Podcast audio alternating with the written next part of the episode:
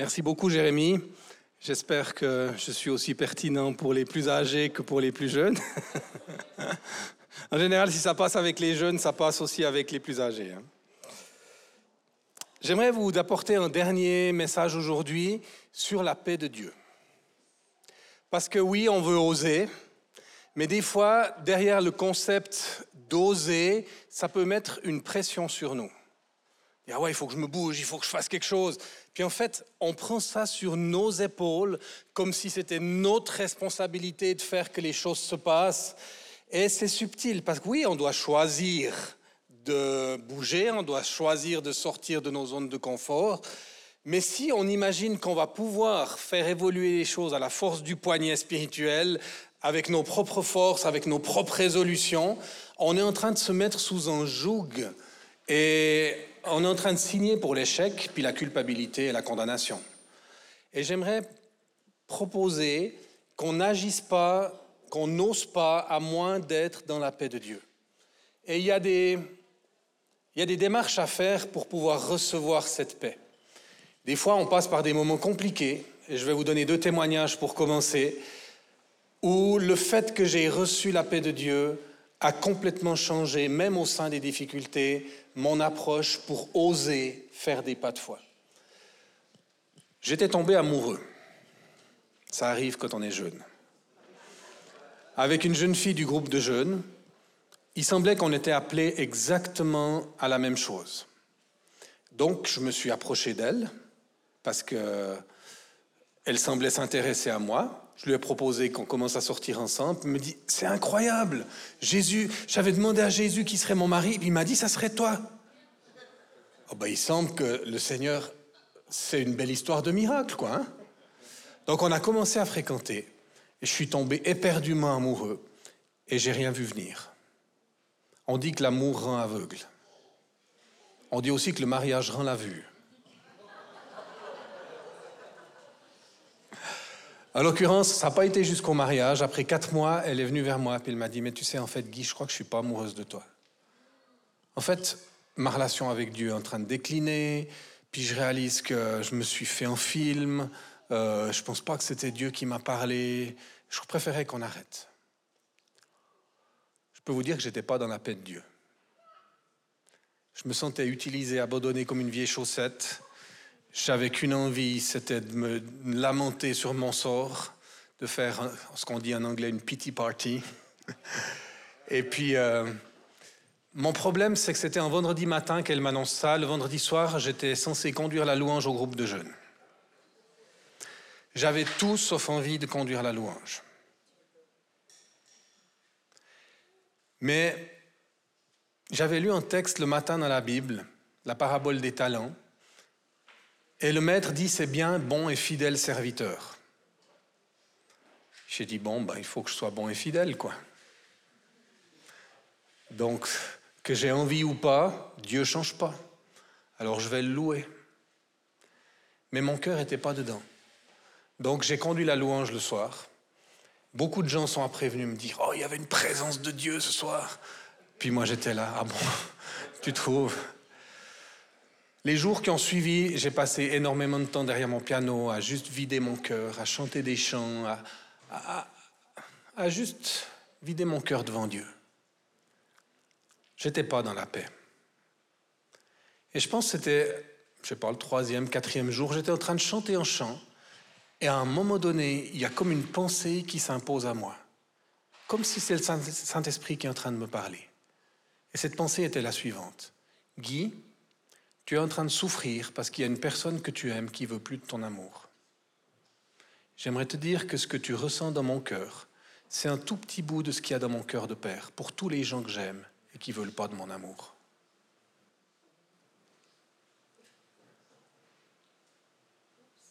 La souffrance n'a pas disparu.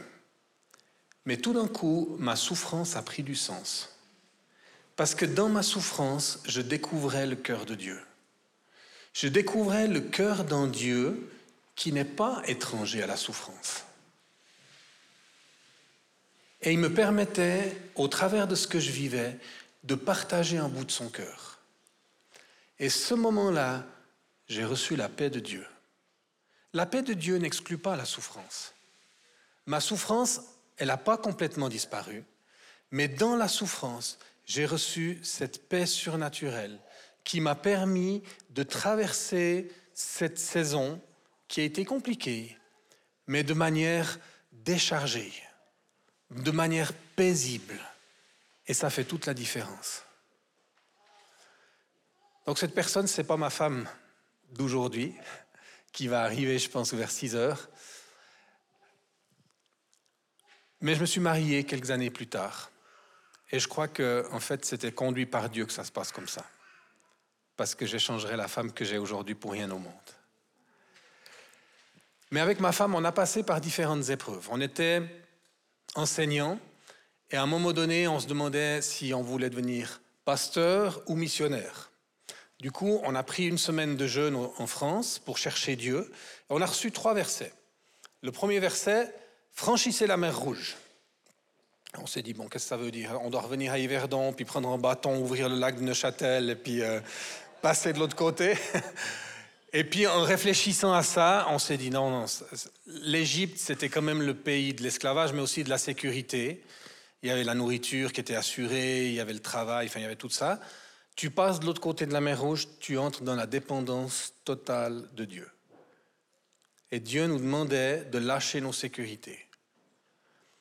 Deuxième parole qu'on a reçue, c'est va, quitte ton pays, va dans le pays que je te montrerai, l'appel d'Abraham.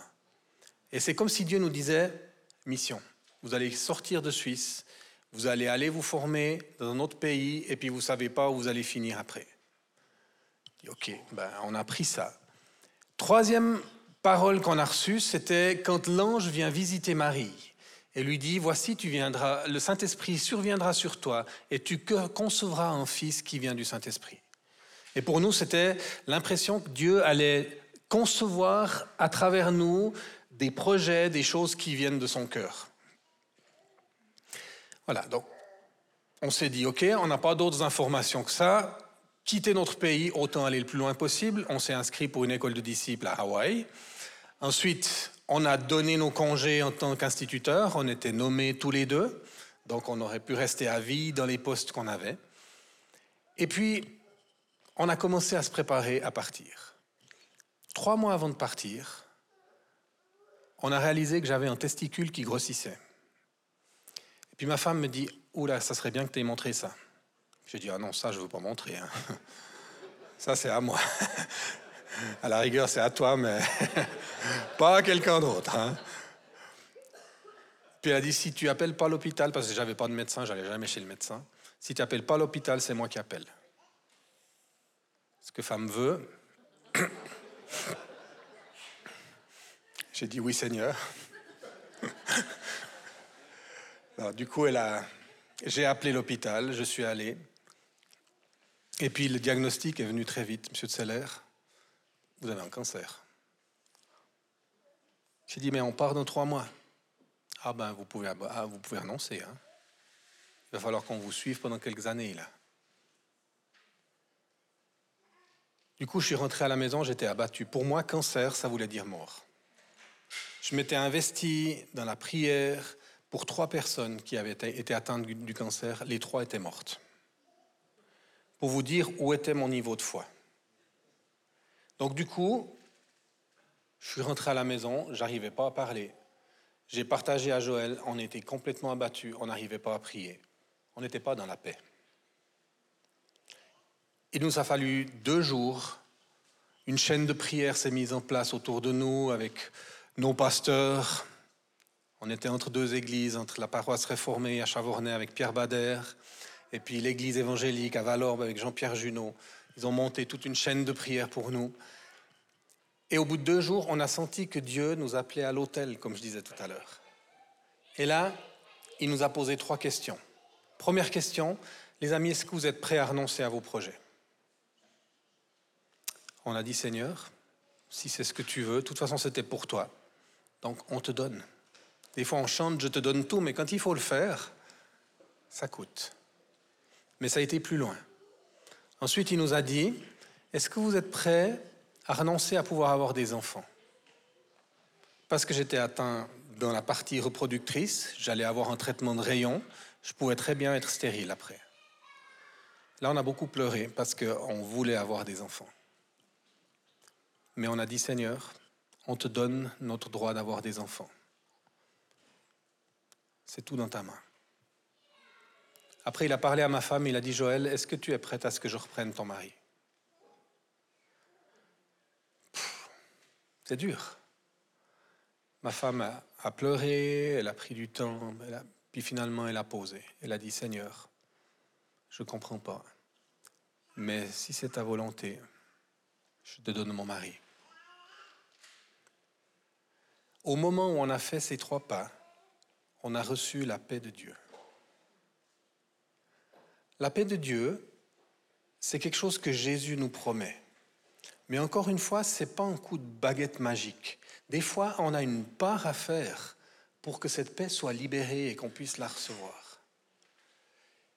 Et quand on a reçu la paix de Dieu, Dieu nous a redonné les trois versets qu'on avait reçus une année auparavant. Et il nous a dit, quitte ton pays, va dans le pays que je te montrerai. Il a dit, Seigneur, euh, aujourd'hui, euh, mais c'est comme s'il nous disait, allez-y. Deuxième parole, franchis la mer Rouge. Et là, tout d'un coup, on a réalisé que ce n'est pas juste quitter nos sécurités. On était concrètement devant un obstacle, et si Dieu ouvrait pas un chemin, ben on pouvait pas aller plus loin. Mais Dieu nous disait, allez-y, commencez à marcher, et puis l'eau va s'ouvrir. Alors on a décidé qu'on allait partir quand même. Troisième verset. Voici, le Saint-Esprit viendra sur vous et vous aurez un fils. Et tout d'un coup, on a arrêté de spiritualiser ça. Ce ne sera pas juste des projets qu'on allait faire naître, mais Dieu nous disait, vous avez renoncé à avoir des enfants, je vous redonne. Vous aurez des enfants. Et du coup, c'était devenu une paix avec la joie. Et tout le monde priait pour nous, était un souci pour nous. Et nous, on était comme au, cœur de l'ouragan, dans une zone de paix et de calme. Et c'est absolument extraordinaire comme on peut recevoir la paix de Dieu dans des moments qui, pour les gens, sont des moments de tourmente, qui logiquement et humainement devraient être des moments où on est complètement sans dessus-dessous à l'intérieur. Mais cette paix, elle n'est pas venue toute seule. La paix de Dieu, elle est présente dans le Nouveau Testament, beaucoup plus qu'on imagine. Dieu est appelé le Dieu de paix. Et puis, quand vous lisez les épîtres, voyez comment elles commencent. Romains, que la grâce et la paix vous soient données de la part de Dieu notre Père et du Seigneur Jésus-Christ. Corinthiens, que la grâce et la paix vous soient données de la part de Dieu notre Père et du Seigneur Jésus-Christ. 2 Corinthiens, que la grâce et la paix vous soient données de la part de Dieu notre Père et du Seigneur Jésus-Christ. Galates, que la grâce et la paix vous soient données de la part de Dieu notre Père et du Seigneur Jésus-Christ. Et je pourrais en citer d'autres. Alors c'est quoi? C'est juste une formule de salutation? J'ai dû travailler là-dessus et j'ai réalisé que la grâce et la paix de Dieu c'est tout ce dont on a besoin. Parce que la grâce de Dieu, c'est quoi? C'est pas juste son amour inconditionnel. C'est pas juste son pardon gratuit quand on fait des bêtises. La grâce de Dieu, c'est le désir et la capacité de faire sa volonté. Donc on est appelé à oser, mais dans la grâce de Dieu. C'est-à-dire, on sait que ce n'est pas avec nos forces. Donc on n'a plus les yeux fixés sur nous et nos limitations, mais sur lui et ses non-limitations. Puis on réalise que tout est possible. Et des fois, quand Dieu me demande une petite, une petite pas d'obéissance, ça libère son grand pas d'obéissance à lui pour que tout d'un coup des choses se passent qui dépassent ma capacité à les produire. La grâce de Dieu, j'ai besoin de la grâce. Mais là, je prenais conscience que j'avais besoin de la paix. Et la paix, c'est pas juste une absence de conflit. La paix, c'est une personne, c'est le shalom, et c'est la paix dans nos relations, c'est la paix dans nos finances, c'est la paix dans notre santé, c'est la paix dans l'absence de conflit, bien sûr, mais c'est beaucoup plus large que ça. Et c'est surtout cette paix intérieure qui garde nos cœurs et nos pensées en Jésus-Christ. Philippiens 4, 6, 7 nous dit, ne vous inquiétez de rien, mais en toute chose faites connaître à Dieu vos besoins par des prières et des supplications dans une attitude de reconnaissance. Et la paix de Dieu, qui dépasse tout ce que l'on peut comprendre, gardera vos cœurs et vos pensées en Jésus-Christ. C'est pas juste de pas s'inquiéter. On a parlé des craintes tout à l'heure. C'est pas juste de pas s'inquiéter, mais il faut remplacer l'inquiétude par autre chose. Parce qu'il faut qu'il y ait quelque chose qui règne et qui domine sur nos émotions, sur notre être intérieur. Et c'est la paix de Dieu qui doit dominer. Et quand cette paix, elle domine, ça nous enlève toute pression de devoir produire par nos efforts les choses qu'on aimerait voir se passer. On compte sur lui, c'est sa grâce, et puis on s'établit là-dedans, c'est sa paix. Et les amis, oui, osez, osez, faites des pas de foi, mais en ayant les yeux fixés sur Jésus et dans cette paix de Jésus, qui, où on sait clairement que ce n'est pas lié à nous.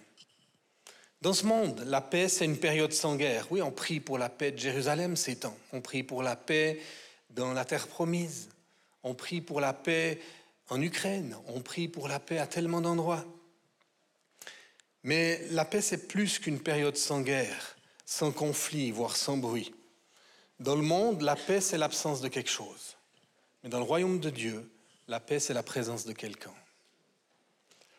Quand tu vis dans la paix, en fait, tu manifestes le fait que c'est Jésus qui domine dans ton cœur, dans tes émotions. Que tu te sais complètement dépendant de lui et que tu as confiance parce que tu sais qu'il est digne de confiance. Donc c'est profondément lié à notre connaissance de Dieu une fois de plus. La paix, c'est une personne. Jésus, le prince de paix, et il veut nous donner la paix. On voit ça dans l'évangile de Jean. Hein que l'Éternel se, ah ben, déjà dans les nombres, que l'Éternel se tourne vers toi et te donne la paix. Dans Ésaïe 53, le châtiment qui nous donne la paix est tombé sur lui. Dans Jean 14, Jésus dit, je vous laisse la paix, je vous donne ma paix. Donc la paix, c'est un don. Et ce qui est incroyable avec les dons, c'est qu'on peut les recevoir à tout moment. J'étais dans la déprime à cause de ce qui m'est arrivé avec cette fille qui m'a laissé tomber. Par une révélation de Dieu, j'ai reçu la paix. J'étais dans l'angoisse par la chaîne de prière qui est autour de nous et par le fait de déposer nos droits et nos, comment dire, les choses que Dieu nous demandait de lui donner, j'ai reçu la paix. C'était un don. Mais la paix, c'est aussi un fruit. Et il y a ces deux aspects qui sont complémentaires. C'est un fruit de l'esprit. Plus je suis en relation avec Jésus, plus je grandis dans ma communion avec le Saint-Esprit, plus je suis rempli de paix, comme un fruit qui grandit et qui pousse. Et ce n'est pas des efforts qui produisent ça. Vous avez jamais vu un pommier qui fait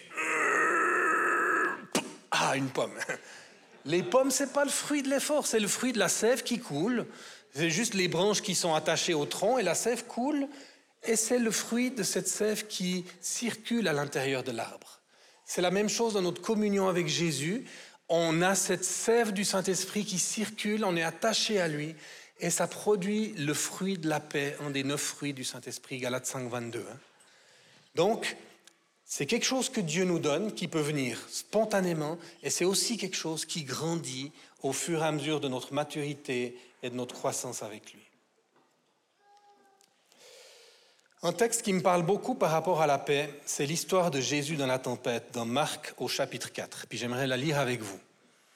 Ce jour-là, le soir venu, Jésus leur dit, passons sur l'autre rive. Après avoir renvoyé la foule, ils l'emmenèrent dans la barque où il se trouvait. Il y avait aussi d'autres barques avec lui. Un vent violent s'éleva et les vagues se jetaient sur la barque au point qu'elle se remplissait déjà. Et lui, il dormait à l'arrière sur le coussin. Ils le réveillèrent et lui dirent, Maître, cela ne te fait rien que nous soyons en train de mourir Il se réveilla, menaça le vent et dit à la mer, Silence, tais-toi. Le vent tomba et il y eut un grand calme.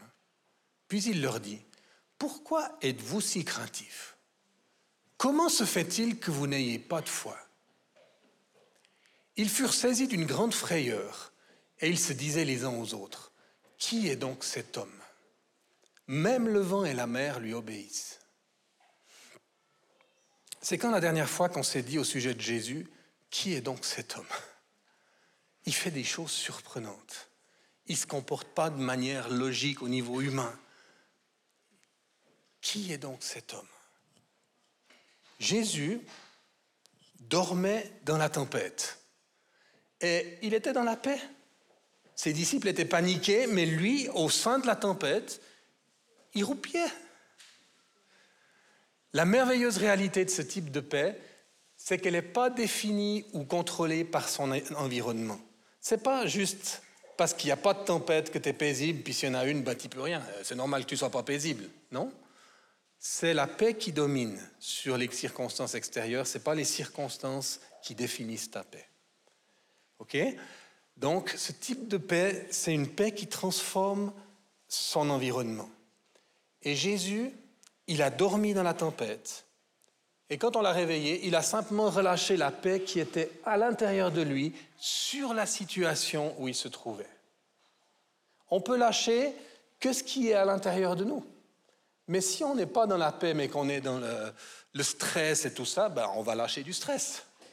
Et tout le monde l'a déjà remarqué à la maison, quand on est dans le stress, puis qu'on on veut pousser les gens à faire des choses, on communique notre stress. Jésus, il était dans la paix et quand il a prié et parlé au vent et à la tempête, il a communiqué sa paix. Ce qui était en lui a influencé ce qui était autour de lui. OK? Jésus disait, heureux ceux qui procurent la paix. Donc, qu'est-ce que nous procurons autour de nous? Qu'est-ce qui nous habite? Il y a des gens, pour moi, quand je les vois, ils reflètent la paix. J'ai mis deux noms ici, c'est des amis à moi. Quand je les vois, leur visage, il est paisible. Quand ils parlent, c'est super paisible. Et puis, des fois, quand je suis stressé, je, leur téléphone. Et puis, je parle dix minutes avec eux, je pose le téléphone, puis après, je vais bien. Je suis plus aussi inquiet qu'avant. Vous avez des gens comme ça autour de vous? Mais il faut le faire. Hein. Heureux ceux qui procurent la paix. Et si on n'a pas cette dimension de paisibilité ou de paix à l'intérieur de nous, repérons ces gens qui sont porteurs de paix et puis côtoyons-les parce que la paix c'est contagieux. Mais si on met la distance sociale pour pas choper la maladie de la paix, si je peux dire, ben on va pas l'attraper. Donc côtoyez ces gens qui sont malades de la paix. Appelez-les. Demandez-leur, je peux boire un café avec toi? J'ai juste besoin de me baigner dans la paix que tu dégages. Et c'est la paix de Jésus en fait. Vous ne dépendez pas des personnes, mais vous reconnaissez les dons particuliers que Dieu a mis en eux. Et ce qui est fort, c'est qu'on a de l'autorité que sur les tempêtes dans lesquelles on a la paix. Et ça, les amis, je vais le répéter une fois. On a de l'autorité que sur les tempêtes dans lesquelles nous avons la paix. Alors oui, osons, mais osons dans, dans une position où nous avons reçu cette paix de Jésus. Et parfois, il faut attendre avant d'oser. Le Seigneur, il n'est pas stressé. Il a le temps, c'est le diable qui sait qu'il a peu de temps. Hein. Donc il va nous mettre des pressions, il va nous mettre du stress. Allez, maintenant il faut faire quelque chose, vas-y, bouge-toi. En fait, il nous enlève la paix. Et on essaye de produire quelque chose avec nos propres forces. Et chaque fois qu'on fait ça, en fait, ce qu'on produit devient l'ennemi de ce que Dieu voudrait faire. C'est ce qui s'est passé avec Abraham. Il n'a pas su attendre ce que Dieu faisait. Et à un moment donné, il a voulu aider le Seigneur. Et puis on en paye les conséquences jusqu'à aujourd'hui. Donc, on attend, on reçoit la paix de Dieu. Et quand on a cette paix, on peut agir dans la paix de Dieu et oser faire des pas où on sait que c'est lui qui va faire. On n'a pas pris ça sur nos épaules comme si c'est nous, avec nos forces, qui allions, produire les choses. Les prières d'autorité, elles sont jamais priées dans la peur, dans le stress, dans l'angoisse, dans les inquiétudes et toutes ces choses-là. Les prières d'autorité, elles sont conduites dans la paix. Donc je ne sais pas où vous en êtes actuellement dans votre vie. Peut-être vous, certains d'entre nous, on passe par des tempêtes. Et puis là, vous êtes dans un week-end, vous entendez oser, oser, oser. Puis vous dites, bon, alors qu'est-ce qu'il faut que je fasse? Relax, relax. Approchez-vous de Jésus, reposez-vous sur lui. Et puis, attendez qu'il vous montre, mais recevez sa paix. Et vous aurez de l'autorité que dans les tempêtes où vous pouvez dormir, que dans les tempêtes où vous avez la paix. Amen. Donc, c'est super important de parler de la paix. Et l'ennemi, bien sûr, ce qu'il va essayer de faire, c'est de nous voler notre paix. Et il l'est fait de plusieurs moyens. Et dans ce sens-là, il faut qu'on apprenne à détecter ces tactiques de l'ennemi pour nous voler notre paix et qu'on se batte pour la protéger, pour qu'on reste dans la paix de Jésus et pas qu'on arrive à être placé sur un faux terrain. Un premier risque, c'est peut-être pour certains, on n'a pas encore vécu une pleine conversion. On n'a pas complètement donné sa vie à Dieu. On est là parce que on aime bien l'ambiance, parce qu'on a des amis, mais on sait qu'il y a certains pas qu'on hésite à faire, peut-être parce qu'on a peur de ce que Dieu pourrait nous demander, parce qu'il y a des choses auxquelles on ne veut pas renoncer, qu'on ne veut pas lui donner pleinement, on veut garder la main mise dessus. Où est-ce qu'on en est dans notre conversion? L'antidote pour vraiment protéger notre paix, c'est de se dire, bah, je veux vivre une pleine conversion. Je veux être repenti dans tous les domaines, avoir la foi dans tous les domaines, recevoir le Saint-Esprit dans tous les domaines. Je veux vivre ma conversion de manière claire et faire des choix qui sont clairs face à Jésus et face aux hommes. Deuxièmement, ça peut être la crainte des hommes qui nous volent la paix. On est constamment angoissé par ce que les autres personnes vont penser, par les pressions des autres, par les attentes, le désir de plaire, la peur d'être rejeté. Si notre motivation pour le service, c'est de répondre aux attentes, les amis, je peux vous garantir et vous prophétiser que vous n'allez pas vivre dans la paix de Jésus. Vous allez être constamment stressé. Vous allez toujours vous poser la question, mais j'en fais pas assez. Qu'est-ce que celui-là pense et tout ça? Et l'antidote pour ça, c'est la crainte de Dieu. Et c'est d'être plus impressionné par ce que Dieu pense que par ce que les gens pensent. Et à la fin de la journée, de pouvoir lui dire, Seigneur, comment ça a été? Dieu, il aime nous faire des feedbacks, vous savez si on s'écoute nous-mêmes, on n'en fait jamais assez. Et c'est jamais assez bien. Souvent, ça vient de notre arrière-plan familial où on a été peu encouragé, ou de notre système éducatif qui a tendance à soulever ce qui est négatif et pas assez bien, et qui préfère pas encourager pour pas qu'on chope la grosse tête. Mais Dieu, il aime nous donner des feedbacks. Et par exemple, il a dit aux gens de la parabole, c'est bien, bon et fidèle serviteur. Lui-même, quand il a fini son boulot à la création, il a regardé ce qu'il a fait et il a vu que c'était bon. Et quand il a fini l'homme et la femme, il a dit c'était très bon. Est-ce qu'on est comme lui à son image, on est capable de regarder ce qu'on a fait et dire ah ben ça c'était bon. Et malheureusement, je suspecte qu'en Suisse et en Europe de manière générale, beaucoup de gens, on n'arrive jamais à vraiment se réjouir de ce qu'on a fait. On dit c'est orgueilleux, c'est arrogant. En fait, ça pourrait toujours être mieux. Donc, il faut arrêter d'essayer de se prendre la tête puis de se taper sur l'épaule en disant c'est bien, c'est bien. Mais les amis, on va pas être dans la paix si on est constamment poussé par le, sentiment qu'on n'en a pas fait assez. Si on est conduit par les attentes, par les pressions, ça va nous poser problème. On a eu à un moment donné un courant dans notre ministère où le mot d'ordre c'était Attends pas un appel de Dieu pour faire quelque chose. Tu vois un besoin, c'est ton appel. Donc on était conduit par les besoins. Qu'est-ce qu'on a eu comme fruit? Ben, Plein de gens qui ont fini en burn-out. Parce que des besoins, il y en aura toujours. Et tu peux répondre à des besoins, mais il y en a des autres qui se rajoutent, puis il y en a des nouveaux qui arrivent. Et tu n'as jamais fini de répondre aux besoins. À un moment donné, dans la relation avec Dieu, tu as la paix de dire, Seigneur, c'est quoi ma part? Puis tu fais ta part. Et tu es en paix quand tu as fait ta part. Mais est-ce qu'on peut avoir cette paix ou est-ce qu'on est conduit par nos besoins? Tout ça, ça s'appelle la crainte de Dieu. On veut chercher, comme Dieu nous dit, c'est bon. Ben, on est content.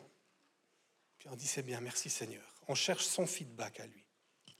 Nos peurs qui conduisent au contrôle, on en a parlé avant, c'est aussi quelque chose qui veut nous voler la paix.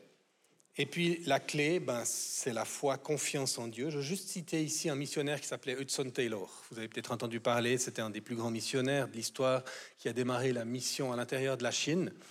Et à un moment donné, il était très découragé dans son ministère et il, a, il méditait sur ce verset qui dit Ayez foi en Dieu. Puis il disait Ah ouais, il faut que j'aille plus foi en Dieu. Euh. Et en fait, qu'est-ce que ça faisait? Ça mettait davantage de poids sur ses épaules. Il faut que j'aille plus de foi. Combien de personnes on a dit, bah, t'es pas guéri, t'as pas eu assez de foi. T'as pas vécu ça, t'as pas eu assez de foi. Ah ouais, il faut que j'aie plus de foi en Dieu. Et de nouveau, on prend les choses sur nous. Et quand on est responsable de produire, ben, on n'a plus la paix. Ça nous met une pression qui est insupportable. Et en étudiant ce texte dans le grec original, il a réalisé qu'on pouvait le traduire différemment. Appuyez-vous ou reposez-vous sur la fidélité de Dieu. Et ça, c'est différent parce que ça met la pression sur les épaules de Dieu.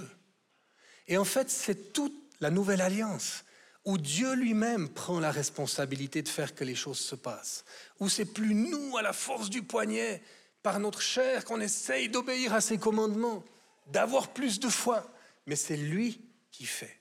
C'est ce qu'il prophétisait dans Ézéchiel. Et je mettrai en eux mon esprit et je ferai en sorte qu'ils suivent mes commandements. C'est Dieu qui fait. On est dans cette nouvelle alliance, les amis. Essayons pas d'être dans l'ancienne alliance en mettant des mots chrétiens dessus. C'est Dieu qui veut nous conduire là-dedans. Et la connaissance de son amour, elle bannit la crainte. À un moment donné, j'ai vécu des déceptions avec Dieu.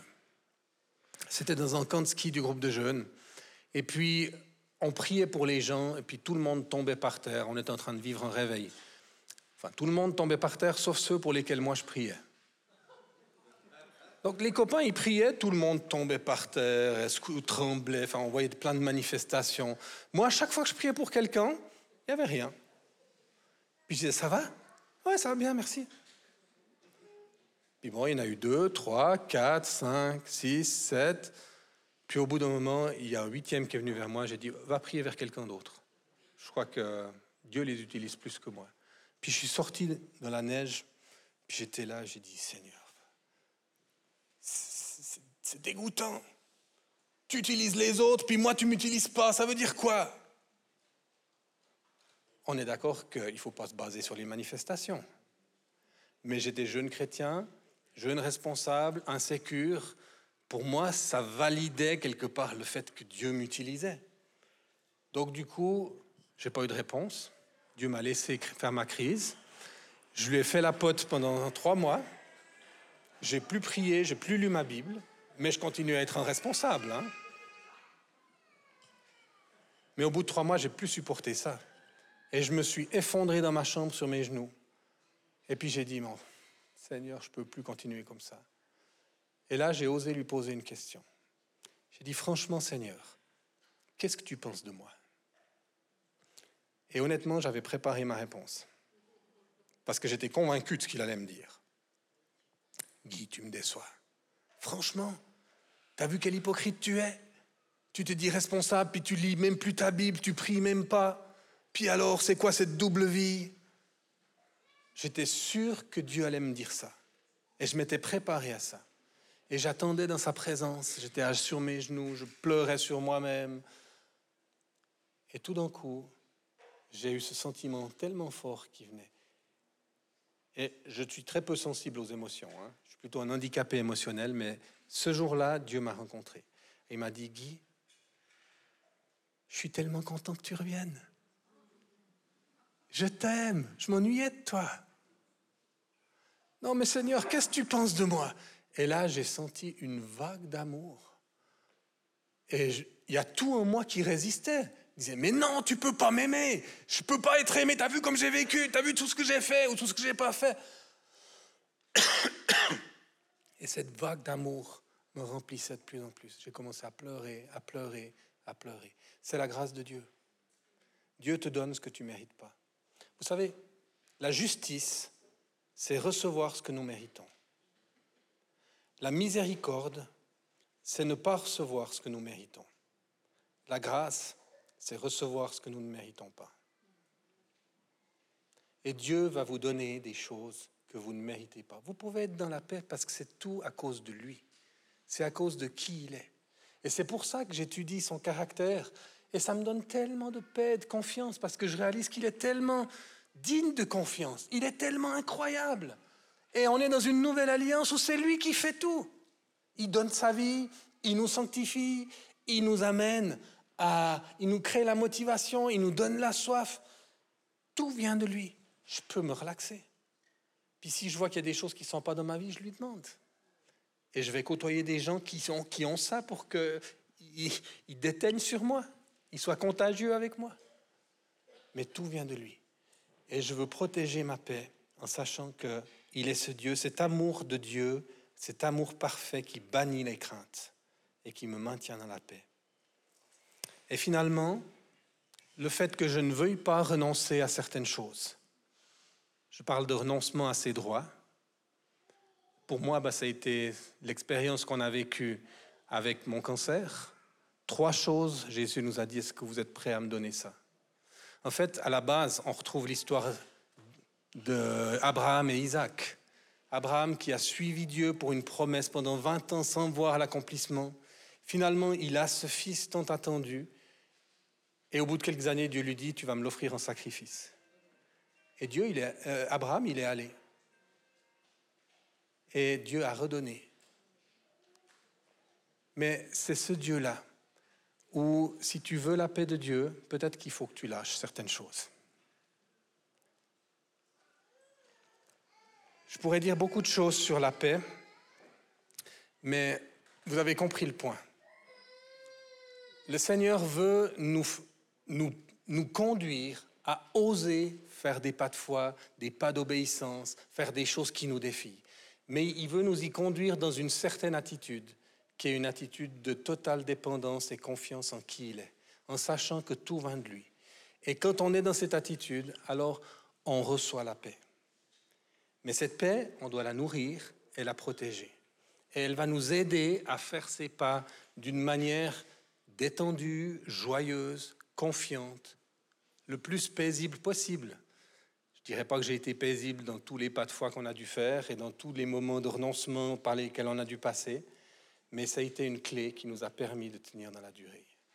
Je vous propose qu'on prie. Seigneur, je te remercie parce que tu n'es pas un Dieu qui veut nous prendre les choses qu'on aime, parce que tu es un Dieu sadique qui veut nous priver de tout ce qui est important pour nous. Tu es un Dieu qui sait que les choses que nous plaçons à la première place ont tendance à dominer sur nous. C'est pour ça que tu veux être à la première place, pour que ta paix vienne régner dans nos cœurs. Seigneur, nous avons entendu que nous n'avons d'autorité sur les tempêtes que sur les tempêtes dans lesquelles nous pouvons dormir. Et nous voulons apprendre à recevoir ta paix.